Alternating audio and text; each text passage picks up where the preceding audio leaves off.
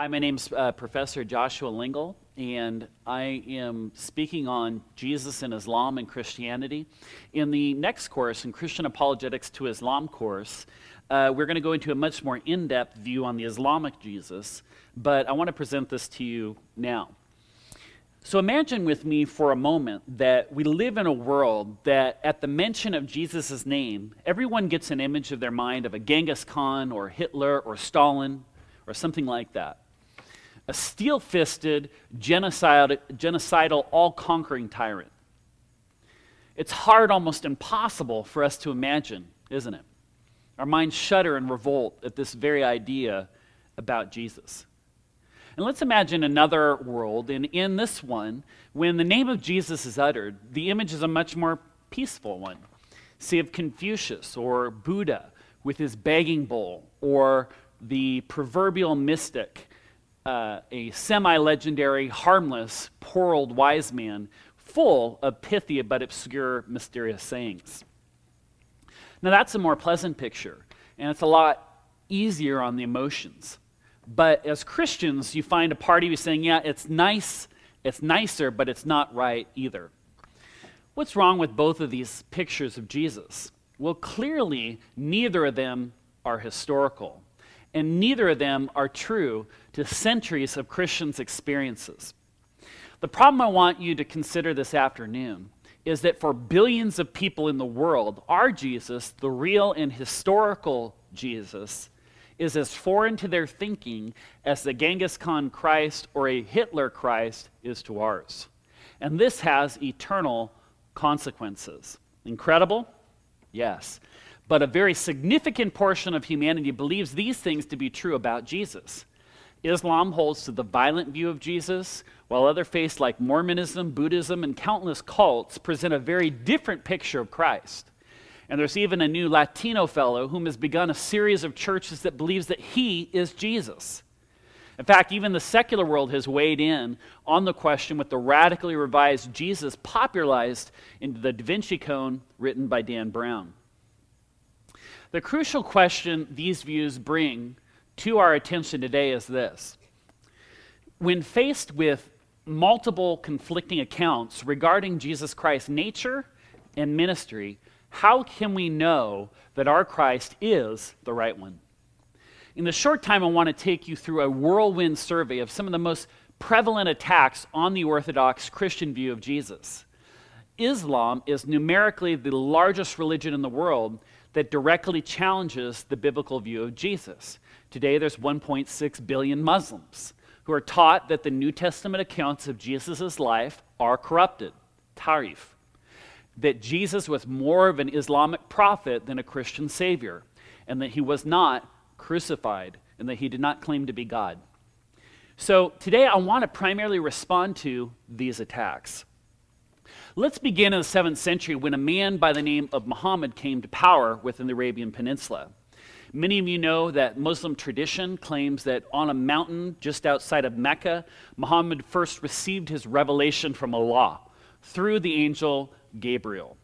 This continued within various contexts over a 23 year period of time from uh, uh, 610 to 632 at his death. And these revelations were later documented in what is known today as the Quran. And in later classes, we will have full courses on the Quran in Christian apologetics to Islam and other courses that will uh, deal with that subject. Within these revelations, we find some amazing claims about Jesus. But before we look at uh, the Islamic Jesus, we must understand that Muslims do not look to our scriptures to learn about Jesus. Instead, they look to their own uh, scriptures and traditions. Many Muslims worldwide hold that the New Testament has been corrupted and thus cannot be trusted for historical information. And this claim is not actually made within the Quran itself. It, it originated later uh, as Muslims encountered Christians as they conquested into Syria, into North Africa, and encountered Christians there, and began to realize the incompatibility of the teachings of the Bible with that of the Quran. And of course, the Bible was not actually put into Arabic until the ninth century, so they would not have had access to it uh, until that later date, according to Dr. Sidney Griffiths, the leading Syriac scholar, uh, who, who, who says that about the Christian Bible. Now, the very same assertion of corruption of the scriptures appears in the highly fictional Da Vinci Code written by Dan Brown. The book has sold more than 50 million copies worldwide. And the central message of uh, Dan Brown communicates through his character is that the Bible represents a radically uh, corrupted, maliciously edited collection of ahistorical and politically motivated writings. Okay. So, though the work is presented as a fiction, its assertion regarding the Bible are presented as bald facts without the slightest balance or attempt at fairness. In response to both Islam's 1400 year old teaching and the more recent accusations against the Bible, we can, in fact, be confident that the New Testament provides the best historical record we have for the life and ministry of Jesus Christ. Just take a look at the vast amount of manuscript evidence. We have uh, multiple copies of ancient texts which do not deviate in message or their theology. There are approximately 25,000 manuscript fragments from which the text of the present Bible has been established. 230 of these New Testament manuscripts actually predate the Quran around 652 AD. We do not have any original complete manuscripts of the much later 7th century Quran. We have to wait over 322 years after the time of Muhammad uh, to establish a complete manuscript of the Islamic holy book without any variants, fully dotted, fully vowed, and so on. And even when I checked with the scholar that made that statement, he, no official study had been done of that book to assure that uh, that manuscript was complete. So we're based on the 1924 text from Cairo for the Quran, which is an awful long time to wait to establish a text uh, of, the, of the Islamic holy book. And so we wait for Muslims to produce for, that, for us that early book. And the copies we do have in the Quran are variant, and they're different from the Quran we have today. As we look in our classes on Christian apologetics to Islam, in the next course, we'll study out textual variances that are actually in the manuscripts of the earliest Qurans that exist today. And in fact, later on in our sessions, Dr. Gerhard Puin, the German scholar, Keith Small, and others will also go into courses on textual variances in the Quran. So, and this is important because Muslims hold to a very different view of inspiration than we do. They believe that their Quran is perfectly preserved with not a dot or a letter or missing or any variant whatsoever for almost all the Muslims across the world today. Unfortunately, their holy book does not hold up to these standards, and they, they apply these same standards to our Bible. So if there's even the smallest discrepancy between our manuscripts, they call it corrupted, tahrif. Whatever uh, discrepancies exist between the various texts of the New Testament can be attributed to errors in copying. However, not a single gospel doctrine or major practice is affected. There's no evidence from any period of Christian history that indicates that the text of the Bible was any different from what we have today or what existed in Muhammad's time. In addition to the New Testament manuscripts, there are over 86,000 scriptural quotations from other early church fathers, uh, writings dating as early as 150 to 200 AD. Even if we didn't have any of the New Testament documents or manuscripts, we could reconstruct the entire New Testament from the early church fathers' writings except for 11 verses. And in Josh McDowell's class, Evidence That Demands a Verdict, and in the next course in Muslim Evangelism with Jay Smith, they will cover these issues in greater detail. The reality is that if Muslims and skeptics like Dan Brown persist in their allegations that the text of the Bible has been altered and the burden of proof is actually on them. For us to believe them, they would need to first bring forth an uncorrupted original, more authentic uh, original than the text we presently have. Second, through reputable scholarship, they must show us who corrupted the original text.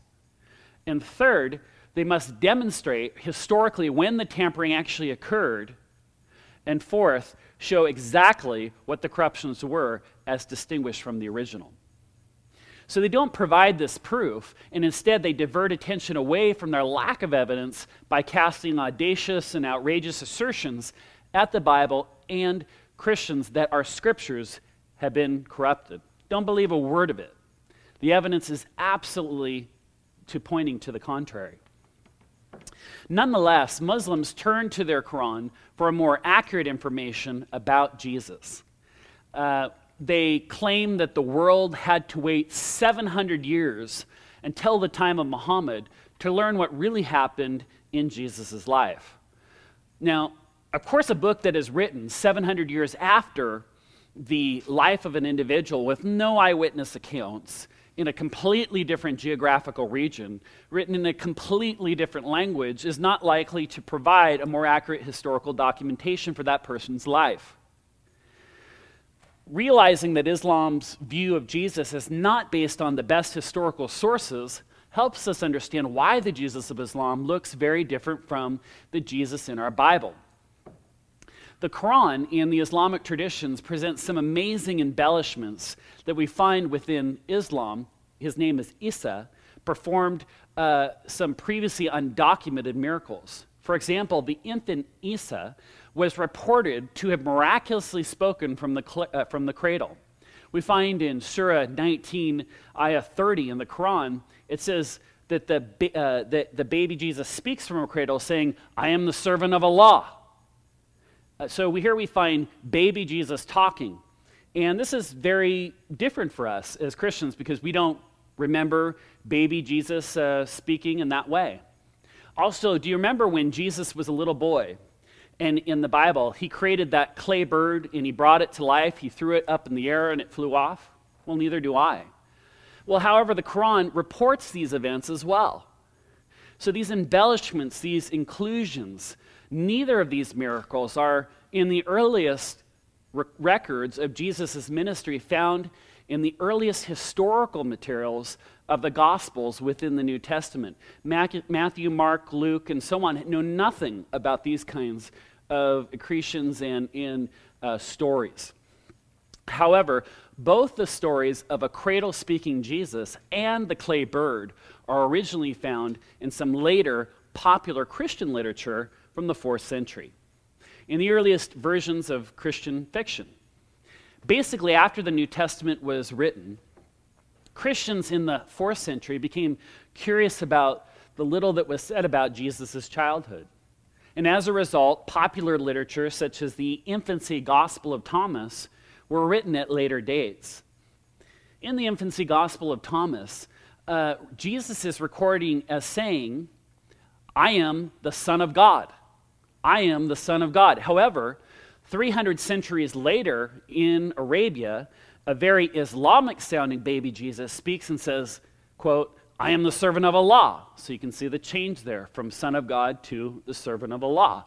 And in a similar manner, we find the child Jesus bringing clay birds to life in the Quran, and that's also found in the infancy gospel of Thomas.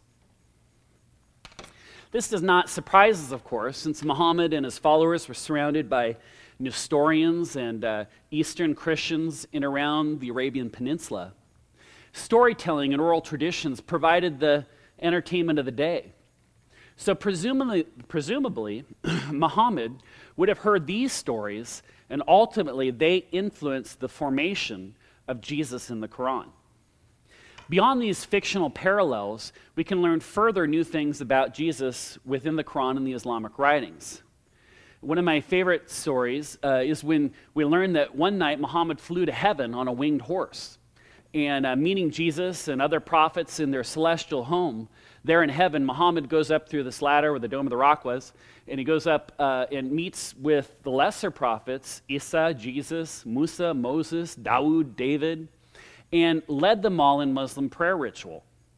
They also negotiated with Allah to reduce their prayers from 50 prayers down to five in heaven, and that's why Muslims pray five times a day. And in fact, is why Muslims say they built the Dome, Dome of the Rock there in 691 under Abdul Malik to commemorate this night journey where he, the Miraj, where he flies on the winged horse, on the Buraq, the winged horse, to, uh, to Israel, and there uh, goes up and visits with the prophets. So it's a very different perspective on Jesus of history. We also learn about the future acts Jesus will perform from the Islamic traditions. For example, Jesus is a jihading warrior who will return on the day of judgment. We will recognize it's him because he will be, well, he'll be of medium height. Um, he has a reddish complexion, if you ever wondered what Jesus looked like. Uh, on that day, he will actually descend upon a white minaret on a mosque in the eastern part of Damascus. He will come with the sword to establish an Islamic state, a khilafah across the whole earth. He will stone adulterers and cut off thieves' hands. He will use physical force to destroy all faiths but Islam. And finally, according to Muslim tradition, he'll invite the whole world, including Christians and Jews, to become Muslims.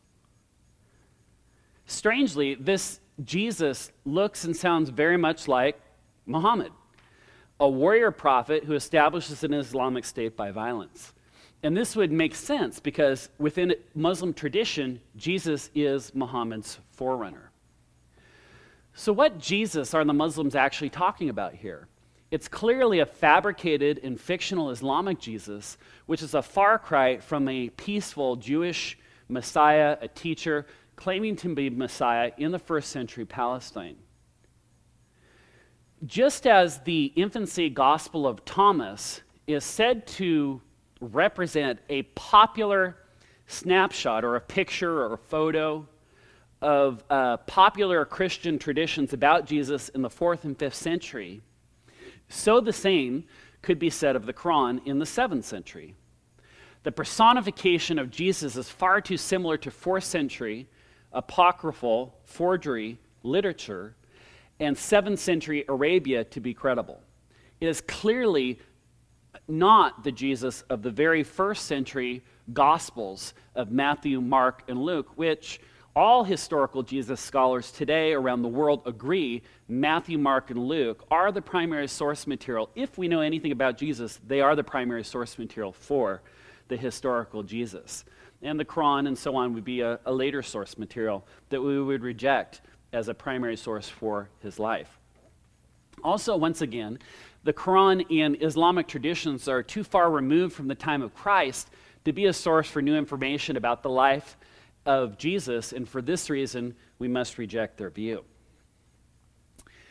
So, so far, we have learned from the Islamic position that the New Testament does not provide accurate information about Christ, and that the true Christ is an Islamic looking forerunner to Muhammad. A third attack that we find in Islam against the historical Jesus is that he was not crucified the passages in the Quran dealing with the death of Jesus says, quote, and because of their saying, we slew the Messiah, Jesus, son of Mary, Allah's messenger. They slew him not, nor crucified him, but it appeared so unto them. They slew him not for certain. End quote. Surah 4, Ayah 157. Now, based on this verse, the uh, almost universal belief of Muslims today is that the Jews thought they killed Christ, but in actuality they didn't. God instead made it to appear that he was killed by substituting someone else in his place on the cross to take his place. Usually in the tafsir or the commentaries in the Islamic tradition, it is Judas. Instead of being crucified, Jesus was mysteriously taken up to heaven to return on the day of judgment. When Jesus returns, he will die a natural death. Now, I have major moral and philosophical problems with this view. Are we to, are we to believe that according to Islam, that Allah deceived Jesus' followers in the beginning, including Jesus' own mother and men and women who had given up everything to follow him? Again, Allah made it only appear that Jesus was killed. The repercussions of that single act of deception are innumerable beginning with the martyred deaths of many of Jesus' disciples who died because of their belief in a crucified and risen Savior. If the Muslims' view is correct, two billion adherents of the Christian faith today all wrongfully believe that Jesus died on the cross because Allah had deceived them. This Islamic view stands in stark denial to Paul's words, the Apostle Paul's words, in 1 Corinthians. We, uh, it says, quote, we preach Christ crucified, 1 Corinthians 1.23. For Christians, the crucifixion and resurrection of Jesus are pivotal events for the Christian faith. In fact, the Apostle Paul used Jesus' resurrection as proof of the Christian message. In Acts 17, Paul says that God, quote, has set a day when he will judge the world with justice by the man he has appointed. He has given him proof to this uh, to all men by raising Jesus from the dead, in verse 16. So, putting this argument into a logical form, we arrive at the following premise number one if Jesus rose from the dead, then his message was from God. Premise number two Jesus did rise from the dead. Conclusion, therefore, his message was from God. If the crucifixion did not take place, neither did the resurrection. And if the resurrection did not occur, then, then it would be evident that Christ was not the Messiah, but a false prophet, and certainly not the Son of God. Also, if Christ did not die and thereby no resurrection took place, there would be no need for an atonement for all mankind, forgiveness of sins, or eternal life for you and for me. And this is a very, very significant issue. Without the crucifixion and resurrection, we have no foundation of the Christian faith. So, how can we be confident that Jesus was actually crucified? Well, first, scholars today, even skeptical ones, consider the Gospels to be the primary historical sources about Jesus. And Jesus' crucifixion is reported in all four Gospels. Secondly, in the eyes of uh, a historian, if biblical information about Jesus can be confirmed outside of the New Testament by his enemies or those unsympathetic or hostile witnesses to him, is more certain to be true. Significantly, we find reports documenting the crucifixion of Jesus by Jewish non Christian writers such as Tacitus, Josephus, and Talmudic authors. Cornelius Tacitus was an unbeliever and a hostile witness who lived from AD 56 to 120. Tacitus was considered the greatest Roman historian of his time, holding a series of important administrative posts of the Roman government. In 116 AD, Tacitus wrote the Annals, which covers AD 14 to 68, and Histories, which covers AD 69 to 96. In these writings, he clearly shows his hostility towards the faith by referring to Christianity as, quote, a most mischievous superstition and referring to Christians as, quote, criminals who deserve extreme and exemplary punishment. But among his degrading comments, he writes this quote, Nero fastened the guilt and inflicted the most exquisite tortures on a class, of, uh, class hated for their uh, abominations, called Christians by the populace. Christus, from whom the name had its origin, suffered the extreme penalty during his reign of Tiberius at the hands of one of the pro, uh, procurators.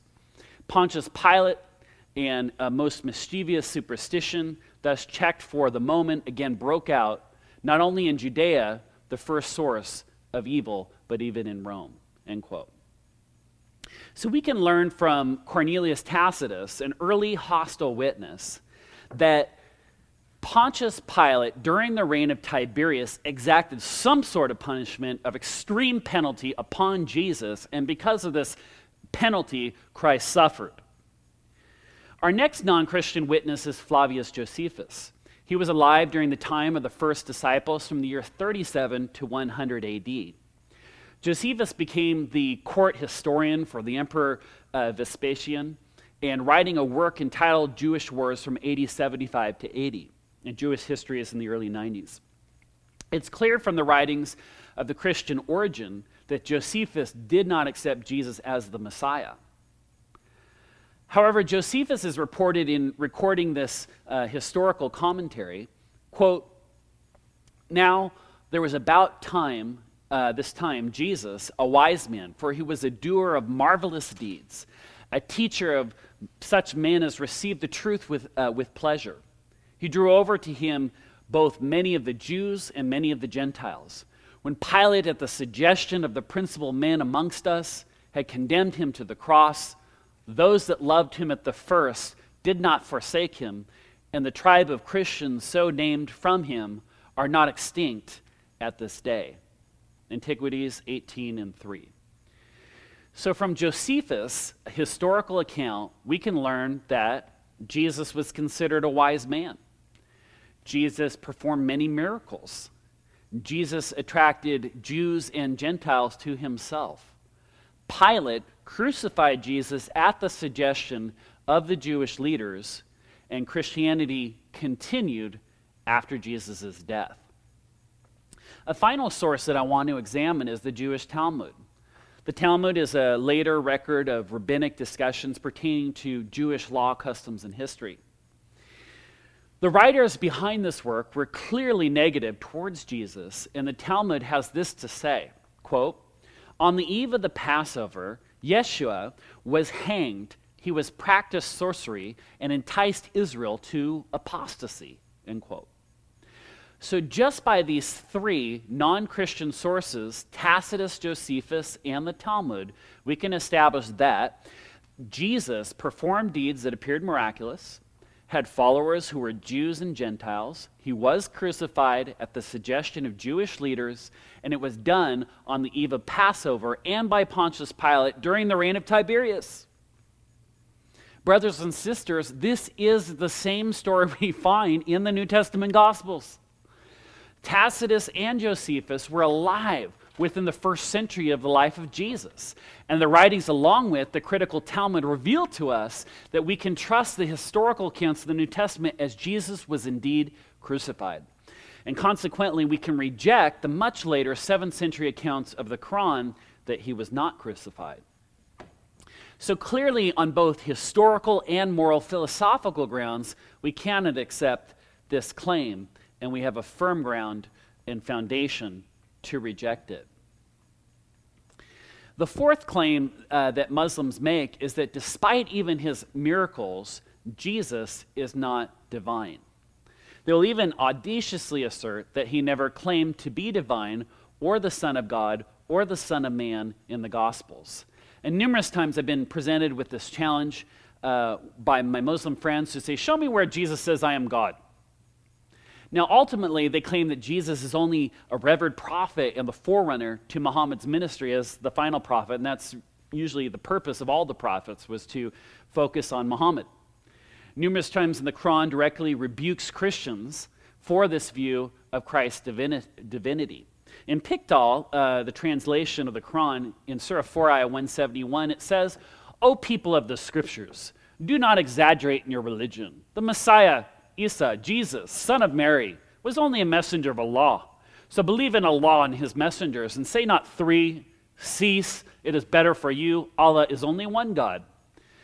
So the Da Vinci Code has also provided a modern challenge to our culture's understanding of Christ's deity.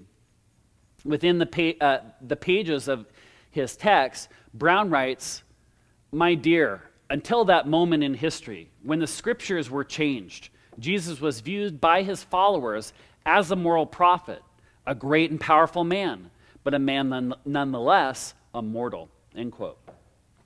So, is this right? Was Jesus' claim to deity a later fabrication? Muslims and Dan Brown seem to think so. Because we have early manuscripts the apostles' writings, we know that they have not been changed at some later time to make Jesus out to be God. What's left to determine is Christ's claims as they stand in the earliest and best available records. And that, of course, leaves us here with the New Testament. And here's what the New Testament uh, and his followers actually attested to. According to John 1, uh, verses 1 through 3, Jesus is eternal and creates all things. Paul also states uh, this belief in Colossians 1, verses 16 through 17.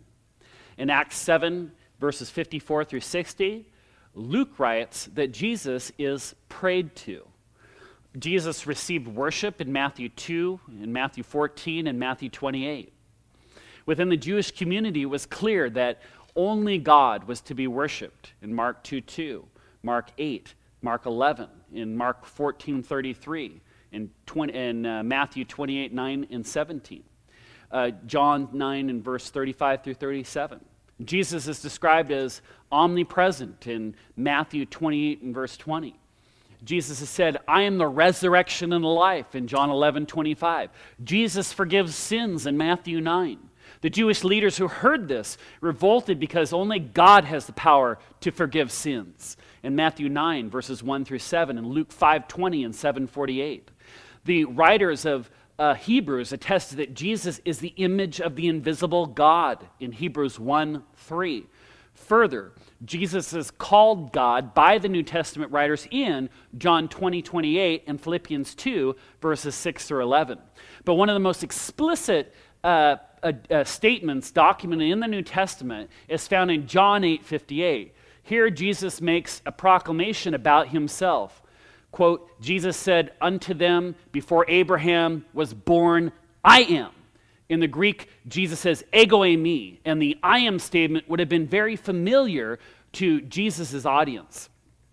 In Exodus 3:14, Jehovah God is sending Moses to Egypt, and Moses asks God, who should I say sent him? And God replies, You shall say that I am has sent you.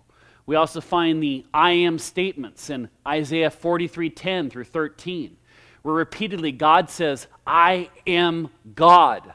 When comparing the translations of Jesus, the I am statement in John 8:58 with the Exodus and Isaiah verses, we find that the translations are identical. So in John 8:58, he's literally saying to the Jews, I am Jehovah, I am God. It's absolutely clear that the Jews understood him because in the next verse they pick up stones to stone him because he being a man claims to be God. According to Jewish law, it was only legal to stone a man, uh, number one, if he was leading others to worship idolatry or idols.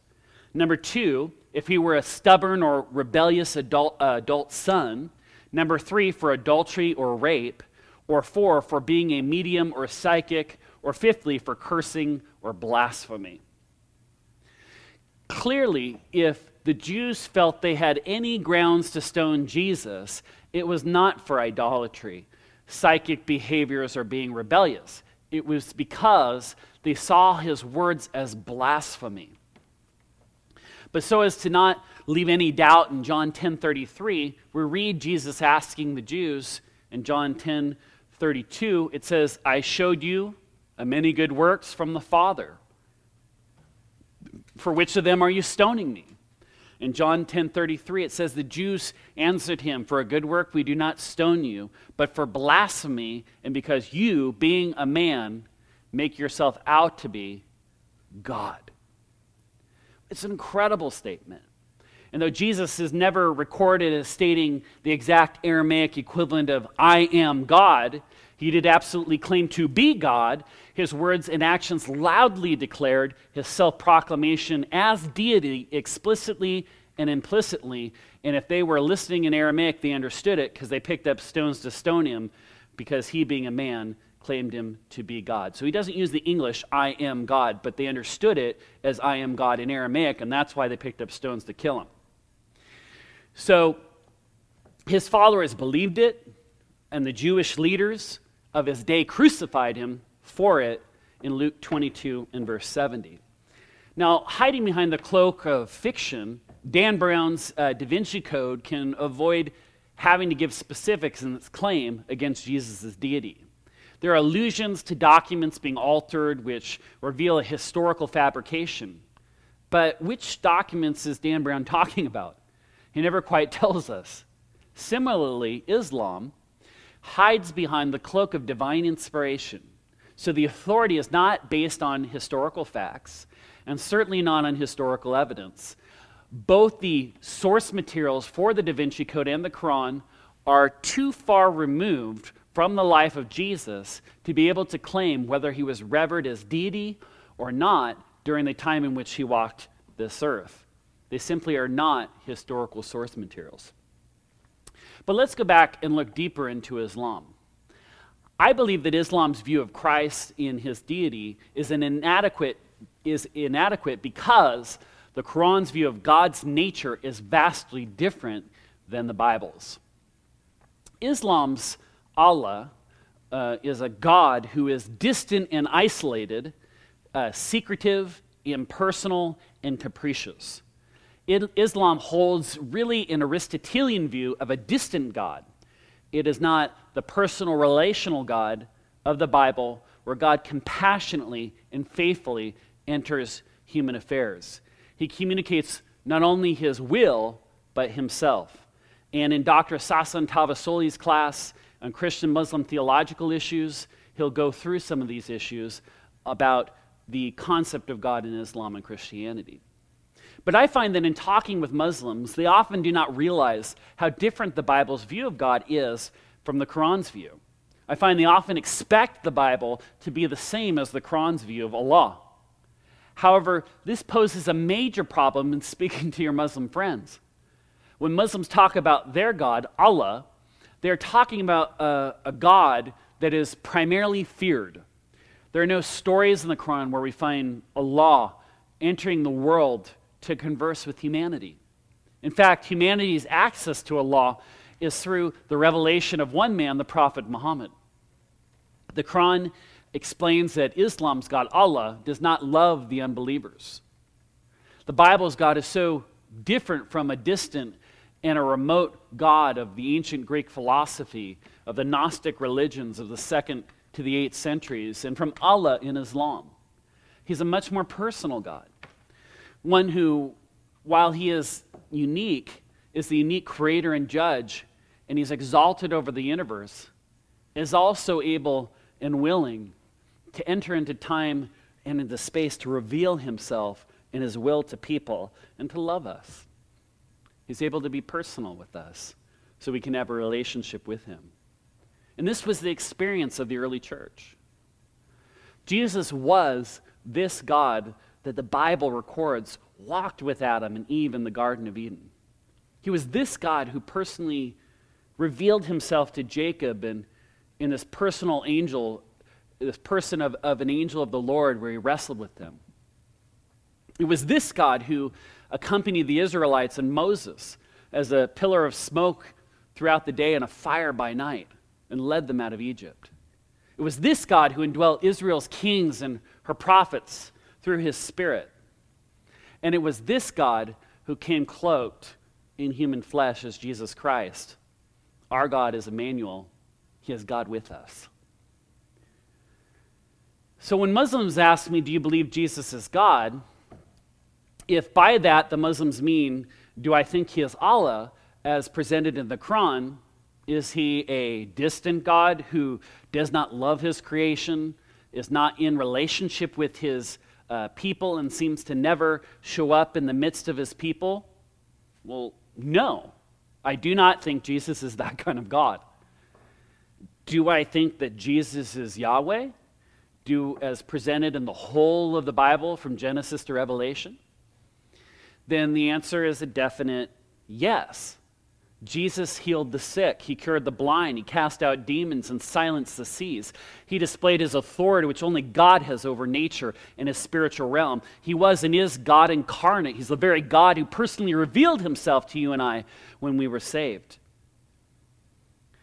And the rejection of, of Christ's deity fundamentally undermines the one and only foundation and hope for eternal salvation.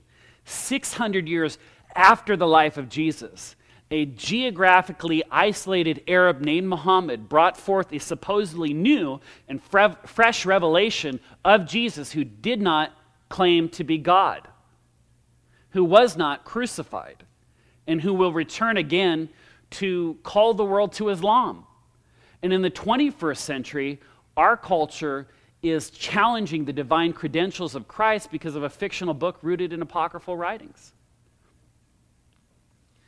Notably, all cults begin by distorting and changing the person of Jesus. And just as notably, the basic problem with all of these false claims and attacks on Jesus is that they are too far removed from the events of Christ's life to be historical. We've found that, in, uh, that we can indeed trust our scriptures' representation of Christ because they have, been, uh, they have not been uh, corrupted. The wealth of manuscript evidence we have uh, attests to the reliability of the New Testament as a historical record for the life and ministry of Jesus Christ.